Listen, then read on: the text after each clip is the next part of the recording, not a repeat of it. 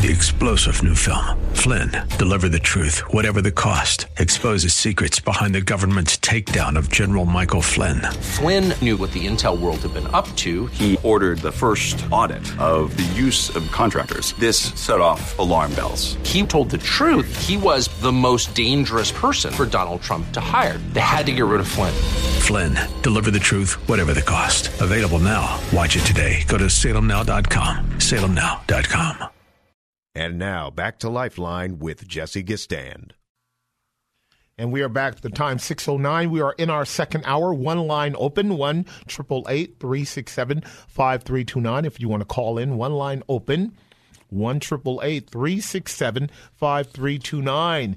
As pertaining to the issue of suicide, I want to read a commentary on um, Anthony Bourdain, and then we will take up our subject first with James and Joel, and then Anthony. I quote Anthony Bourdain hanged himself on Friday, about a month ago. David Foster Wallace once wrote that people who hang themselves aren't just killing themselves, they're embracing a form of suicide that is judicial, like capital punishment. They not only think they want to die, they think they must die. I want you to capture that, you guys. They not only think they want to die, a lot of us think we want to die, but they think they must die. Like the only way out is that they have to kill themselves. Wallace attempted suicide several times in his own life, and he successfully hung himself in 2008. He described the desire for suicide in several of his books and essays he wrote. The so called psychotically depressed person, he quotes, who tries to kill herself does not do so out of hopelessness. Will you hear that? or any abstract conviction that life's assets and de- debits do not square. And surely not because death seems suddenly appealing.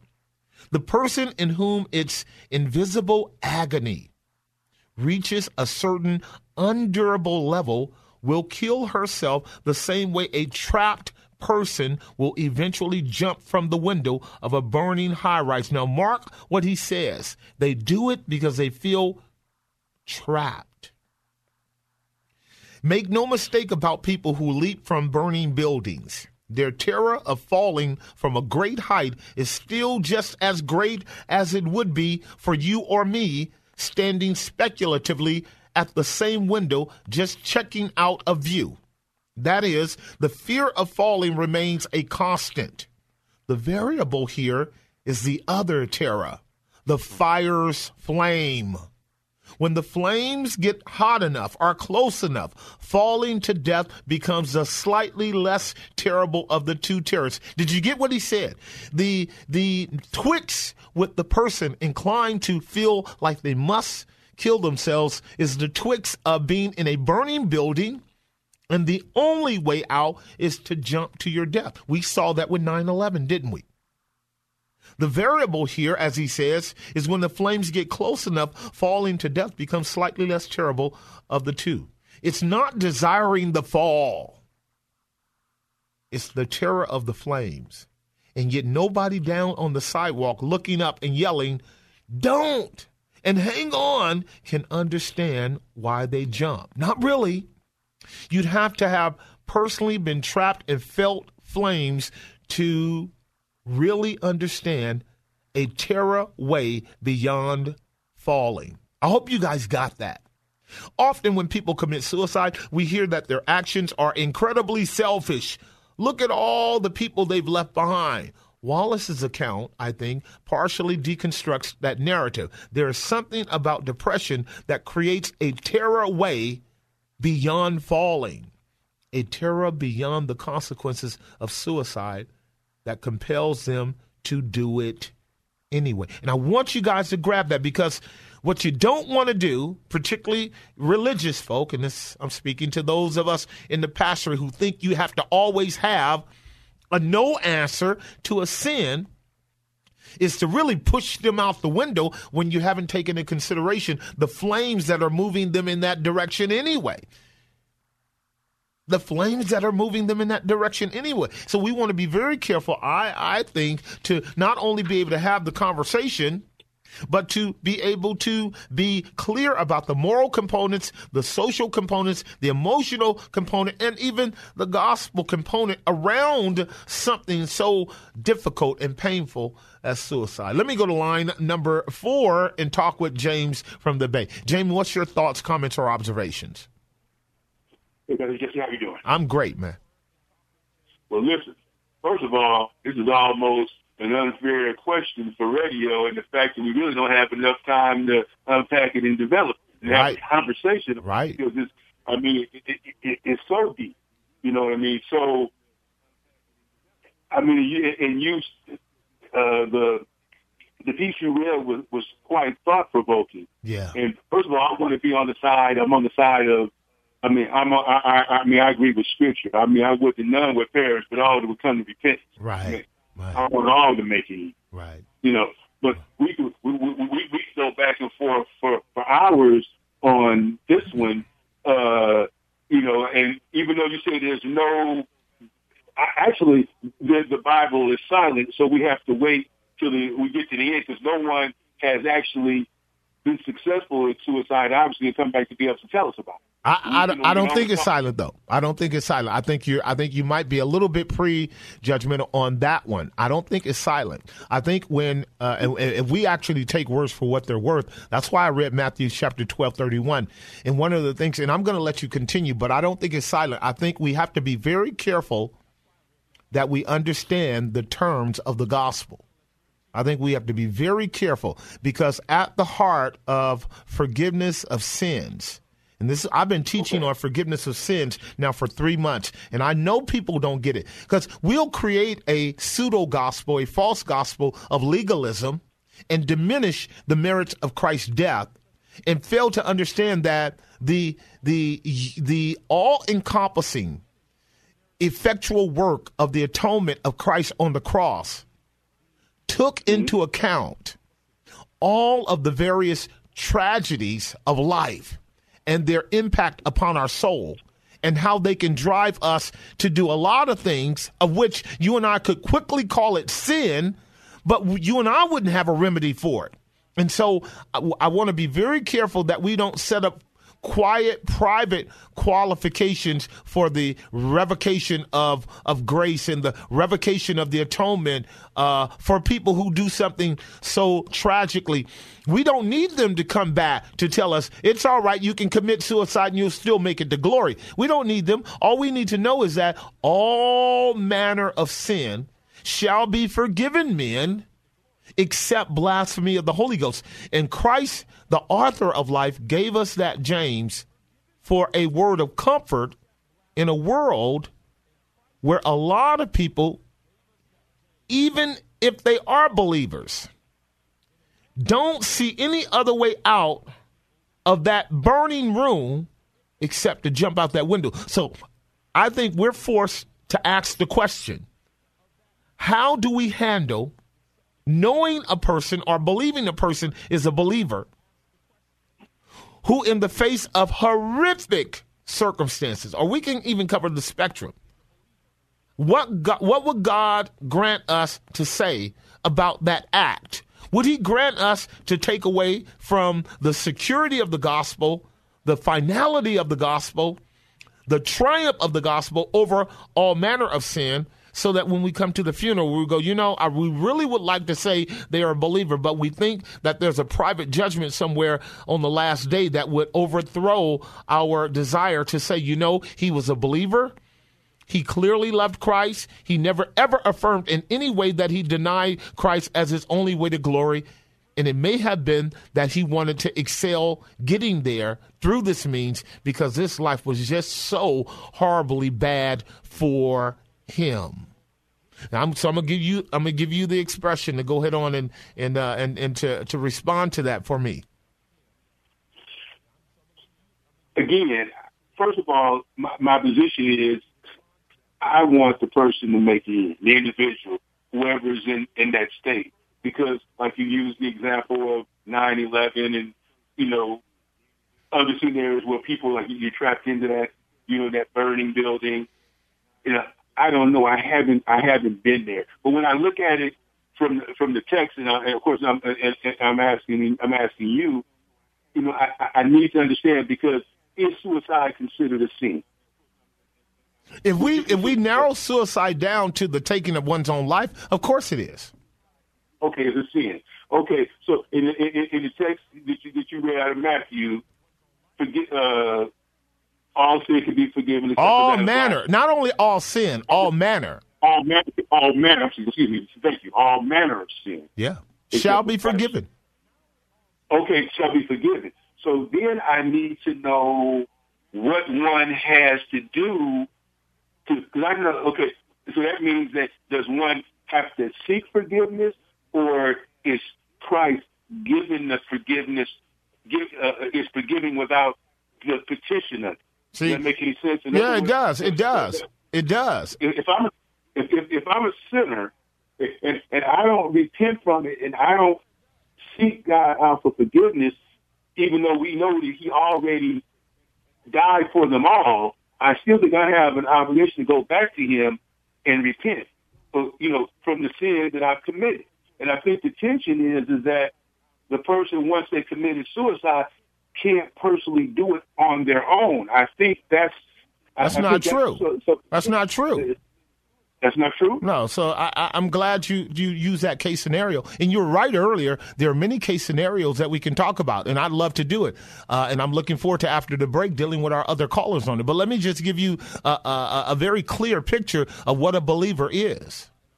A believer is not someone that ever has a termination of life on any level, qualitatively or quantitatively, when once we have become born again.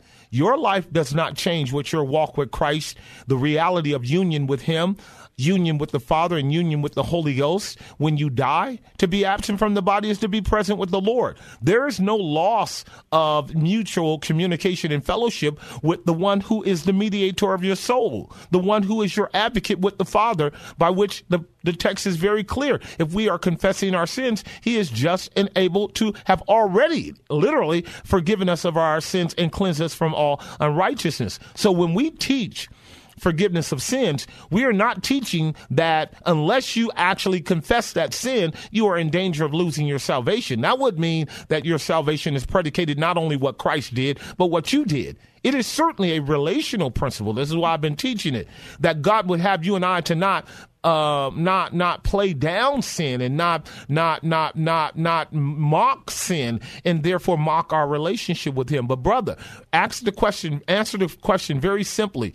When you enter into the presence of the Lord, does anything about your uh, volitional responsibility, your culpability, or your uh, accountability changes uh, in His presence? As opposed to being on this earth, any of your human faculties, uh, once again, are are mitigated or um, altogether set aside because you're now in His presence. Like you no longer sin, uh, are are capable of uh, dealing with sin once you get into the Lord's presence. Mm. Good question. Right. And, the question is easily answered uh, in the affirmative. No, just in the same way that you and I are talking now will be the way you and I, you and I and the Lord will talk. Uh, it, with the exception, we will have a perfect understanding of all of the dark, shadowy, uh, obscure, uh, looking into a dark, a glass dimly life that you and I are doing now. We are knowing in part, we are prophesying in part, we are living shallow lives in the dark, and and and ultimately we'll walk in that light. And I am sure we're going to be able to go, Lord, you know that was wrong what I did. It was wrong. I see that now. Thank you for having died for that sin two thousand years ago and having promised to redeem me from all iniquity from before the foundation of the world when you chose me in yourself and you came and assumed my nature and represented me in all my sins. I'm so thankful that faith in Christ causes me to triumph over the world, even over my sin. So I want us to meditate on that. I'm way overdue. Got to take a break. When I come back, I'll answer your calls on the Monday edition of Lifeline. Think about it. He that hath the Son hath life. And he that does not have the Son of God does not have life. That's good news. I'll be right back. And now back to Lifeline with Jesse Gistand. And we are back. The time six twenty six. Um, one line open, two lines open, one triple eight three six seven five three two nine. Two lines open on this very crucial theologically important question. 1 367 5329. Thanks, James, for the call and for pressing that issue. That's what I want to do for the rest of the hour. Let's go to line one and talk with Anthony in Vallejo. Anthony, what's your question, comment, or observation, sir? Pastor Jesse Gistand, Anthony Hunter. Hey! long time, long, long time, time, brother. Long time, man. I miss you, man. Likewise, likewise. Yeah, yeah, we ain't got we got to catch up, brother. Look, man, that's on you. That's Okay, on you. I'm okay. Leave it alone. Okay, all But, right, um, I got uh, you. Okay. Um, this subject, as I was sitting in the garage listening to it, I remember sharing with you some time ago that Yes, sir. from um, bipolar depression. Yes.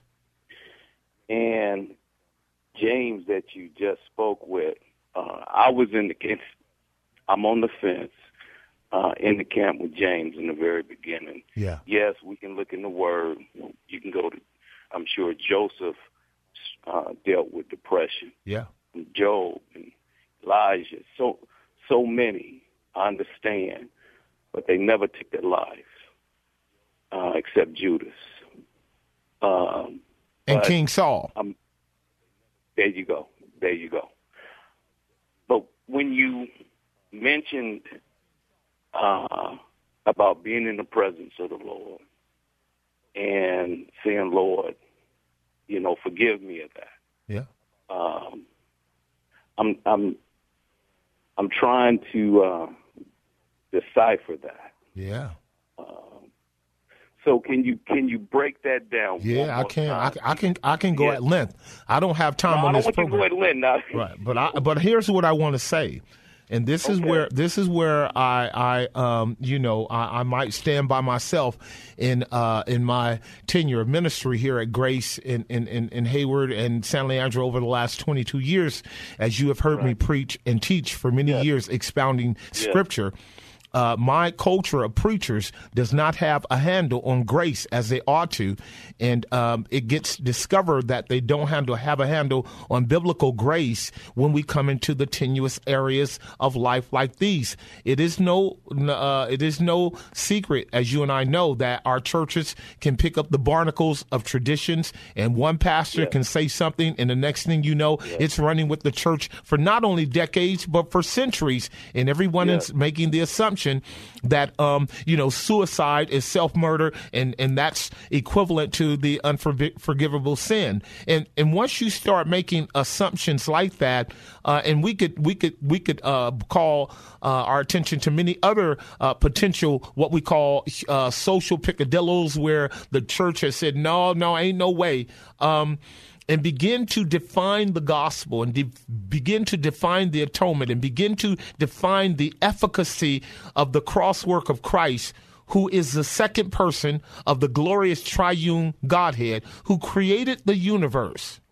Who upholds all things by the word of his power, down to the microscopic organisms that he created and presently sustains, who knows all of our thoughts from beginning to end, who understands our frailties imminently, who realizes that he would leave us all who are believers, Tony, in sinful, broken states.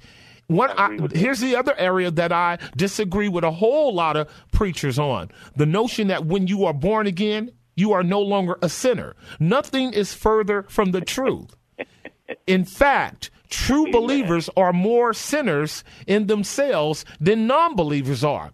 We are very much aware of what we are. We are very much aware that while we are perfect in Christ, we are utterly imperfect in ourselves. And I, like the Apostle Paul, who said to Timothy right before Nero cut his head off, I am, not was, the chief of sinners. Now, now, if we don't maintain that kind of paradoxical gospel, we can be of no use to lost men and women on the street because they're already indicting the church for presuming to be self righteous and to have a gospel which really is no gospel at all. And what I am saying is, God has given us a two part salvation, which is designed both for us who are true believers to look at a glorious Savior with a glorious hope based upon a substantial faith faith that was purchased by his blood, but also to be able to reach down, Tony, reach down to a lost, right. broken world and let them know we are just as broken as you in all the places in which you are broken, but we do have a message of hope. And that hope is faith in Christ. Now, when, when, they understand the bridge between a glorious sinner saved by grace who is simultaneously righteous and sinful at the same time, righteous and sinful at the same time, then they can say, you know what? I think I can have a savior like that. If he can save Jesse Gistand and Tony Hunter, and they can live in the grace and mercy of God while they are yet sinners with the terrible way we think, act, and talk sometimes, yes, sir. God yes, can sir. save anybody. Now, yes, stay sir. with me. Let me let me ask you a question real quick. Do you, um, at least where the local congregation that I attend, we don't have a ministry set up for um, individuals that have depression right. or certain other right. Um, psychological mental, and emotional maladies. Okay, exactly. Okay, so yeah, um, do you see the church eventually venturing out and having more of a strong ministry? Like you have to. So you have to. Here, here, here. Let me put it like this. Okay. This is so critical, and I'm glad you called my brother on a number of levels. But my broaching this topic is because not only do I deal with depression personally, um, but I, I see people all around me. I see people all around me. I see people all around me dealing with it at different levels. And sometimes depression becomes completely immobilizing, completely immobilizing. It will shut you off from society. Yeah. And, and it yeah. will put you in a place where, listen, to be absent from the body and be present with the Lord is that window of escape yeah. that they want to take.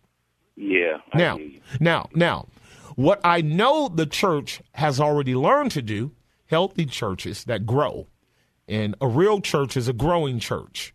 You can't be Christ Church and not growing because Christ Church is an organism. It's a living entity. So we have to mature. We have to grow. We have to evolve. We have to learn how to actually be effective in the copious nature of human brokenness that God calls us to. In our local churches, we've got people who are doctors. We've got nurses. We've got psychiatrists. We've got psychologists. We've got therapists. We've got all those in our local churches, don't we? Yes, we do. Well, why yes, we don't do. we have ministries that are adjacent to those gifts? And the only reason why is because in our leadership, in our churches, we don't feel the need for it or don't have an awareness that those things must be available. Because, truth be told, Tony, people are toe up in the church. Amen to that. They are tore up. And when you get a brother or sister who is broken, uh, in the area of of uh, psychological and emotional maladies, like you and I are talking about, they can't right. find comfort in the church because all the church wants to do is be Job's three miserable friends. Mm. You've heard you've heard it, right? Oh, yes. Yeah, see, for the first two chapters, Job says, Bless the Lord, the Lord good, the Lord take away. By the time he got to the fourth chapter, between his wife telling him, kill himself, and his three brothers saying, Ah, the reason you going through this is because of sin. Man in your life. He said, Lord, I wish I had never been born.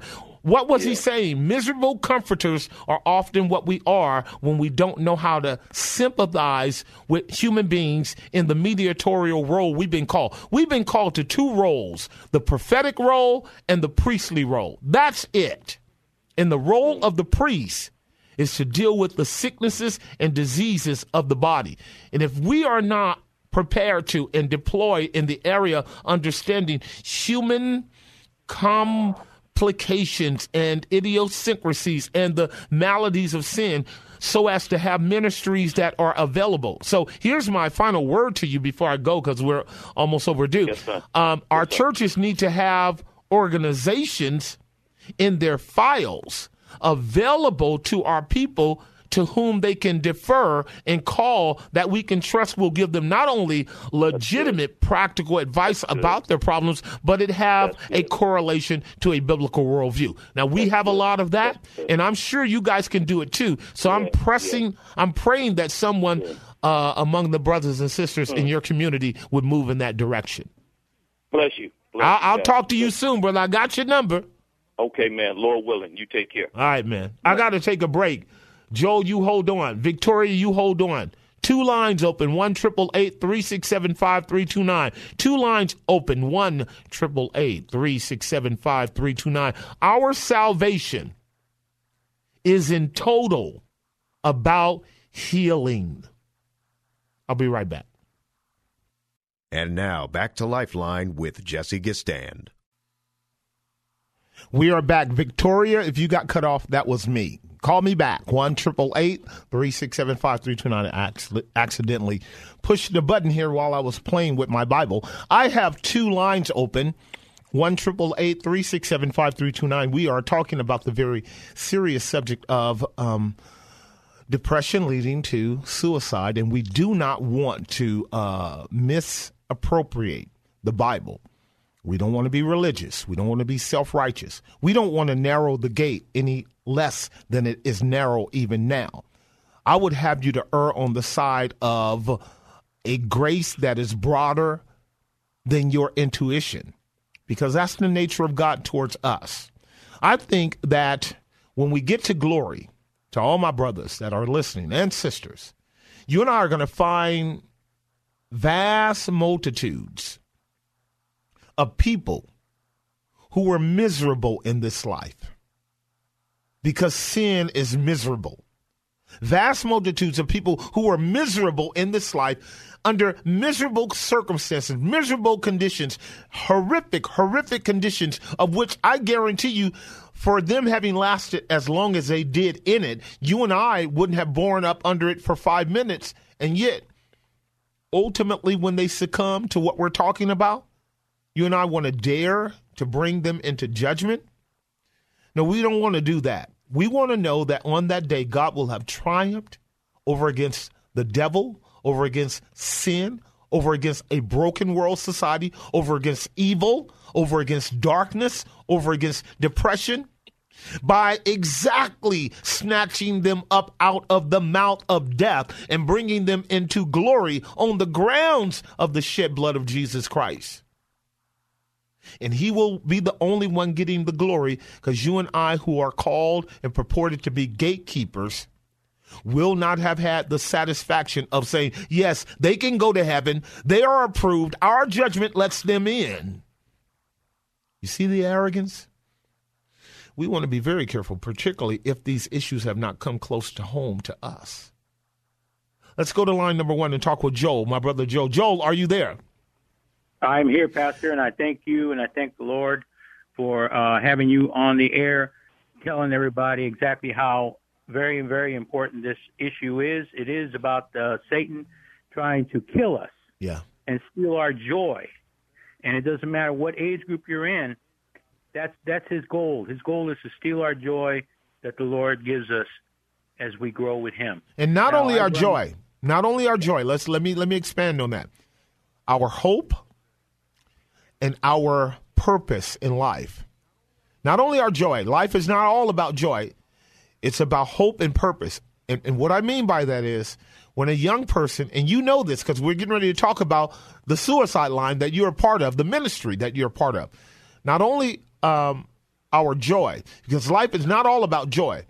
A believer has what we call grown folk joy, and that is the joy of God coming to ultimately rescue us from a world full of trials. But when the enemy gets in and deals with us at the level that he might deal with us to where we lose hope, we also therefore lose purpose. And where we lose purpose and hope, we are inclined to want to check out because we feel like there is absolutely no legitimate reason for remaining here. And that's a lie as you might know. So talk to All our right. people. Talk to our people about um, the ministry. Yes, we have a we have a ministry that the Lord has uh, uh, provided and uh, helped fund for us. That we are a prayer and suicide prevention ministry. We are on Google, and uh, the Lord has just made a way for us to use the internet to help out these people that are so struggling with all different types of issues. Yeah. But he put us to work, and I just want to take this opportunity that uh, that I would like to ask all the saints out there that are just asking themselves, what can I do for the Lord? Right. Well, you can use your cell phone or your home phone and and just be part of our ministry. Yep. And we're totally nonprofit. We're totally confidential, and we we are just here to help people that that need to find the Lord. And and who's going to tell them if we're not there to pick up the line when they're struggling with whatever the issue is? So we're prayer and suicide prevention. It's not just when they're you know on their dire straits and they are, are looking to check out, but it's also for whatever you need. The Right. Lord has got His ear down to our level, and He's put us to work to be there on the phones 24/7, 365 days a year. That we are able to uh, take the call from somebody and send a prayer request out to over 35 prayer warriors in the state of California Amen. every time a prayer comes in, and we just I just ask that uh, that I take this opportunity, and I thank you for uh, the, the moment.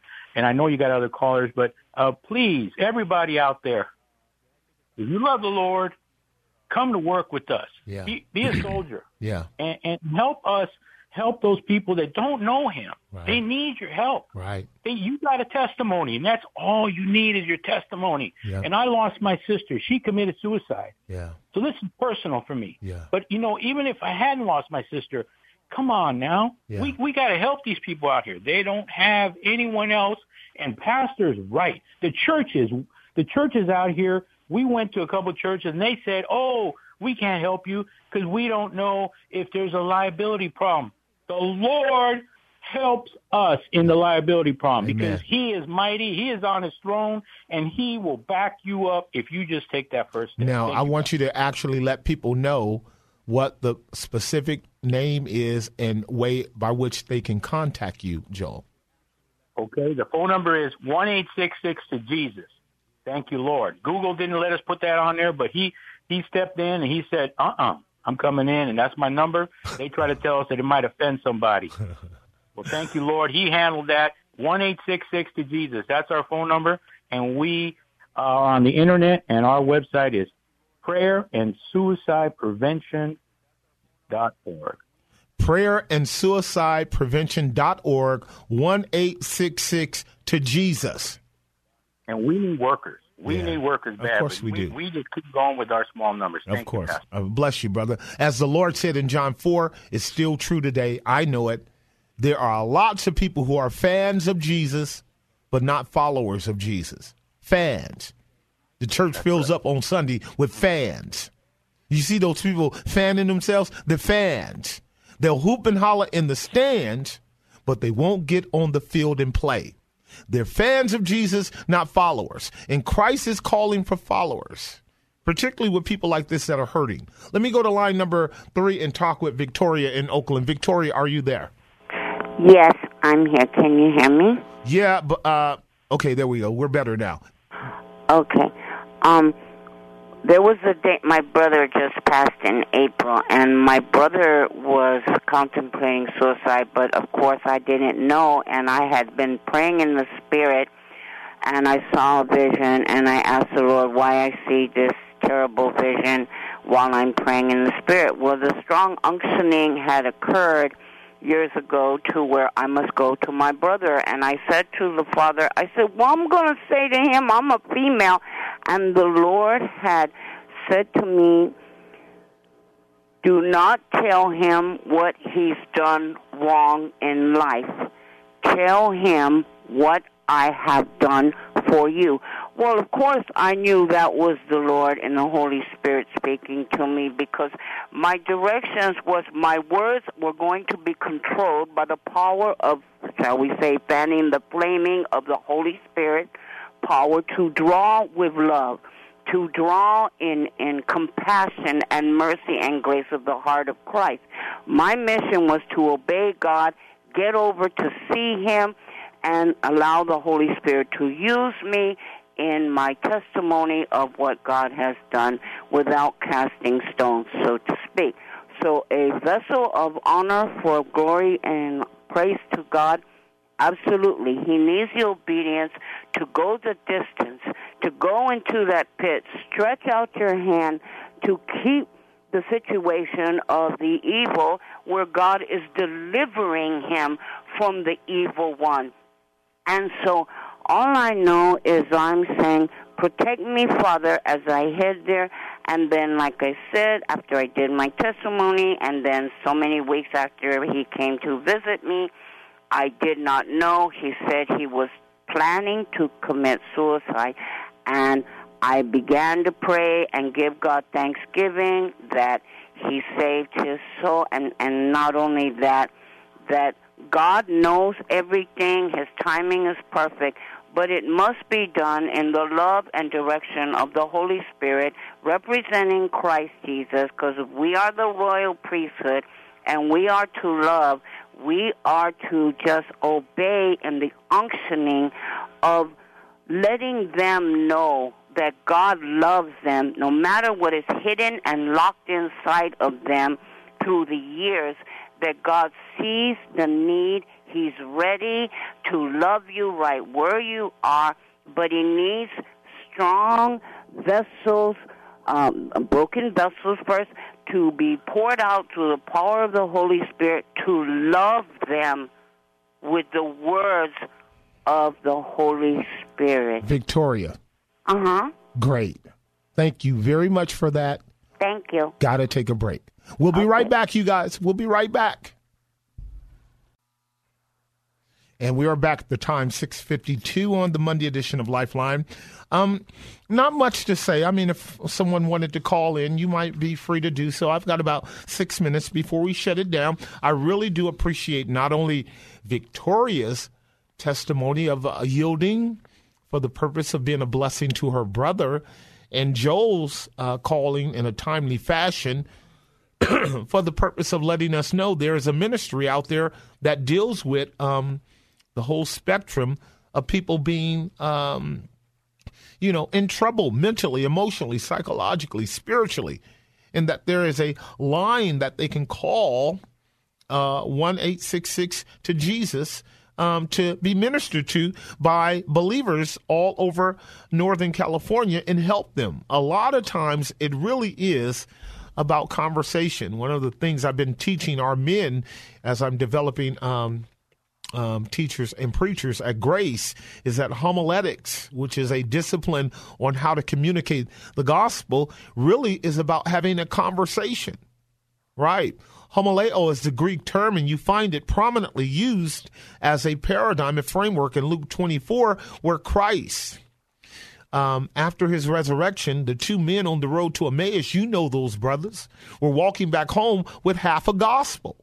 Well, they're not going to be left hanging with half a gospel. Christ died, but didn't rise again. The Holy Ghost, represented in Christ, would show up and begin to walk with them for the rest of the distance home. And you guys know Christ began to speak to them in all of the law and the prophets and the Psalms, precisely teaching them what the Bible is all about. And it's a hymn book, an H I M book. The book is about Christ. And he preached himself from Genesis to Malachi. And when those two boys got home, they said, Lord, would you continue with us? Because the Lord was pretending to go on. But you see, when you are really being quickened and illuminated by the Spirit of God and you see Jesus in the glory for who he really is, you don't ever want that to stop. Ever. And he began to expound to them. The word there, it says he talked with them while they were in the way. Now, that's the kind of experience we want to have with God in Christ, don't we? He talked with them. And homileo simply means to have a conversation. What I'm getting at is what we should be doing as Christians far more than even preaching. That's what I teach our guys that the vast majority of the people you're going to reach are going to be people that you talk to, that you have a conversation about the brokenness of life, the complexity of life, the perils of life, the troubles of life, the blessings of life, the mystery of life. You're going to just have a conversation. Um, if you're prepared, you can talk to people about virtually anything and then use it as a bridge to your worldview, your theses on life, your your your particular hypotheses based upon the Bible as to how men and women ought to view living in this world. And you'll find a lot of people are going to hear you where you talk to them. Now, Sunday is great. That's when you and I hear preaching that is biblical and and as we call it, the kerygma, it is authoritative in its proclamation. We must, under the worship, hear a sovereign God authoritatively speaking to us. But when we're hanging out, working and going to school and just being about our business, we just talk to people. That's all. You just talk to people. You don't you just talk to them. People love to talk. I love to talk. You love to talk. Talking is the commodity that largely separates us as human beings from all other animals in that particular category. And when you talk to people who are hurting, and you do it with a sympathetic priestly ear, like Victoria said, and you really do let God shape your words, only say what you know, and then say what you mean, and mean it in a way that really is seeking to heal, help, illuminate, clarify, uh, then God's going to bless your labors and Christ is going to be honored. It's not that hard, uh, but we do have to yield to God. Can't be done in pride, has to be done in humility. But that's what God uses. That's why we get on the program every Monday, open up the lines, and talk about everything under the sun, and we try to bring it into captivity to the obedience of Christ in order that we might know that there is an answer to the problems and the challenges of our world.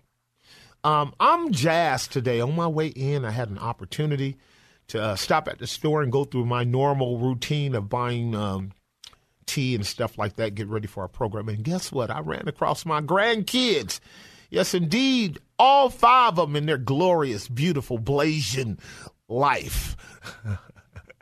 had a good time, making me a happy, happy grandpa. I'm called Papa to them. You know, just love it, enjoyed it thoroughly. So I'm happy. Just about to end the show for today. Looking forward to being with you guys next week as well. I don't know what we're going to talk about, but I guarantee you this.